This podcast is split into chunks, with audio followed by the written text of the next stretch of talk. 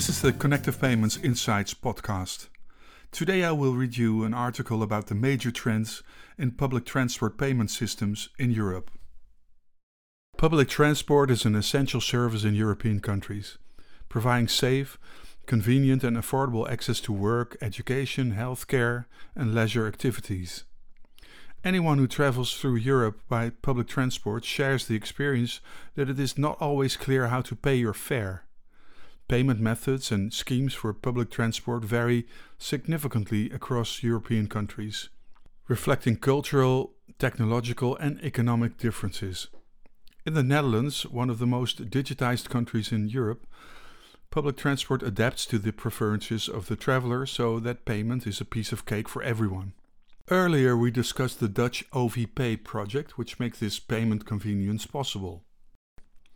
Previously, travelers were directed to a vendor machine where they could purchase a paper train ticket or they had to buy a dedicated OV chip card, which they had to top up with sufficient credit to pay for a trip.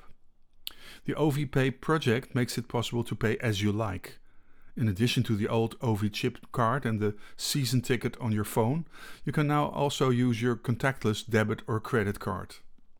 By card or mobile device, and regardless of the bus, train, tram, or metro company that provides the journey. But what about other European countries? Is there a trend towards standardization, which would be in the interest of foreign travelers? And what trends do we distinguish? The named Dutch OV chip card is an example of a dedicated public transport card. One of the most common payment methods for public transport in Europe. These smart cards are typically loaded with credit or prepaid. Passengers can pay for their fares by touching the card to a card reader or validator on the bus, tram, subway, or train. As it eliminates the need for cash or paper tickets and reduces the risk of fraud and theft, the dedicated card is a convenient and secure way to pay for public transport. There are lots of these systems around. Some of them are restricted to specific regional areas, such as the Oyster card in London, the Leap card in Dublin, the Andante card in the Porto region, the HSL card in the Helsinki region, and the Navigo Pass in Paris and the Ile de France region. Others work at a national level just like the Dutch OV chip card, MAAS, Mobility as a Service in Finland, and the Carta Viola in Italy, to name a few. In some countries, dedicated payment systems are active that are limited to one type of public transport, such as the Austrian ÖBB Vorteilscard and the German Bahncard, both of which are valid on rail. The Bahncard won't get you very far in France or Belgium, though. The vast majority of European citizens carry a credit or debit card in their pocket, co badged with an international card scheme for cross border payments. That is why many public transport organizations upgrade their systems so that passengers can use their contactless cards or mobile payment apps to pay for their fares directly at the ticket machine or on board the vehicle. The advantage of using credit and debit cards is that passengers do not need to carry cash or purchase separate tickets, and they can easily track their expenses and receive receipts. However, the downside is that some card issuers may charge foreign transaction fees or limit the amount of contactless payments. In other cases, public transport companies may force their acquiring banks to block cross border transactions to avoid high interchange fees. Such measures may conflict with the rules and regulations of the international card schemes, but still occur in practice. Both can lead to unexpected inconvenience for tourists and occasional users. Subscription plans are a popular way to pay for public transport in Europe, especially for frequent and regular users.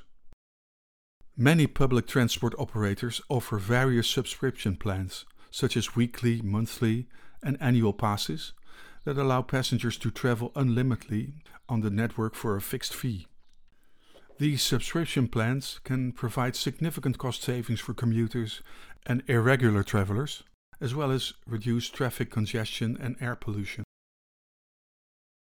Some payment schemes also provide additional benefits such as loyalty points, discounts on other services, free access to cultural events, and museums.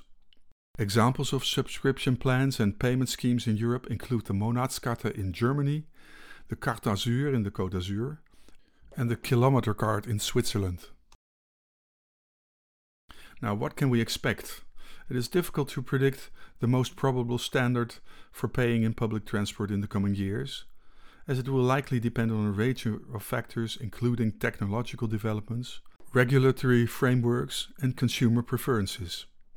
However, there are four trends that are likely to shape the future of public transport payment systems. First, uh, the trend towards contactless and mobile payments is likely to continue as these payment methods are convenient and popular with consumers. More and more people are using mobile devices to make payments, and transport operators are likely to continue embracing this trend by developing mobile payment options that allow passengers to purchase tickets and validate their journeys using their smartphones. The trend towards seamless integration of payment systems across different modes of transport is also likely to continue. As cities become more interconnected and people rely more on public transport, there will be a greater need for payment systems that allow passengers to seamlessly move between buses, trains, and other modes of transport without having to worry about purchasing separate tickets or payment methods. Open payment systems are likely to become more widespread as they allow passengers to use any contactless enabled card or device to pay for their journeys. This standardization eliminates the need for a separate transit card or ticket, making public transport more accessible for infrequent users and tourists. Real time payments allow passengers to pay for their journey as they travel, rather than purchasing a ticket in advance. This can reduce the need for ticket machines or ticket offices, making the process more convenient for passengers and reducing operating costs for transport providers.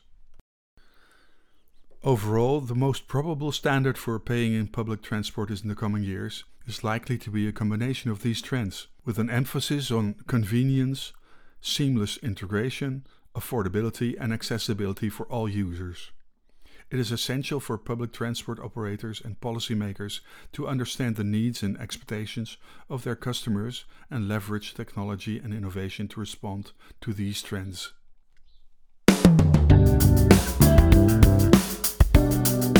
For more news, interviews, and insightful articles, subscribe to this podcast, our newsletter, or go to connectivepayments.com/insights.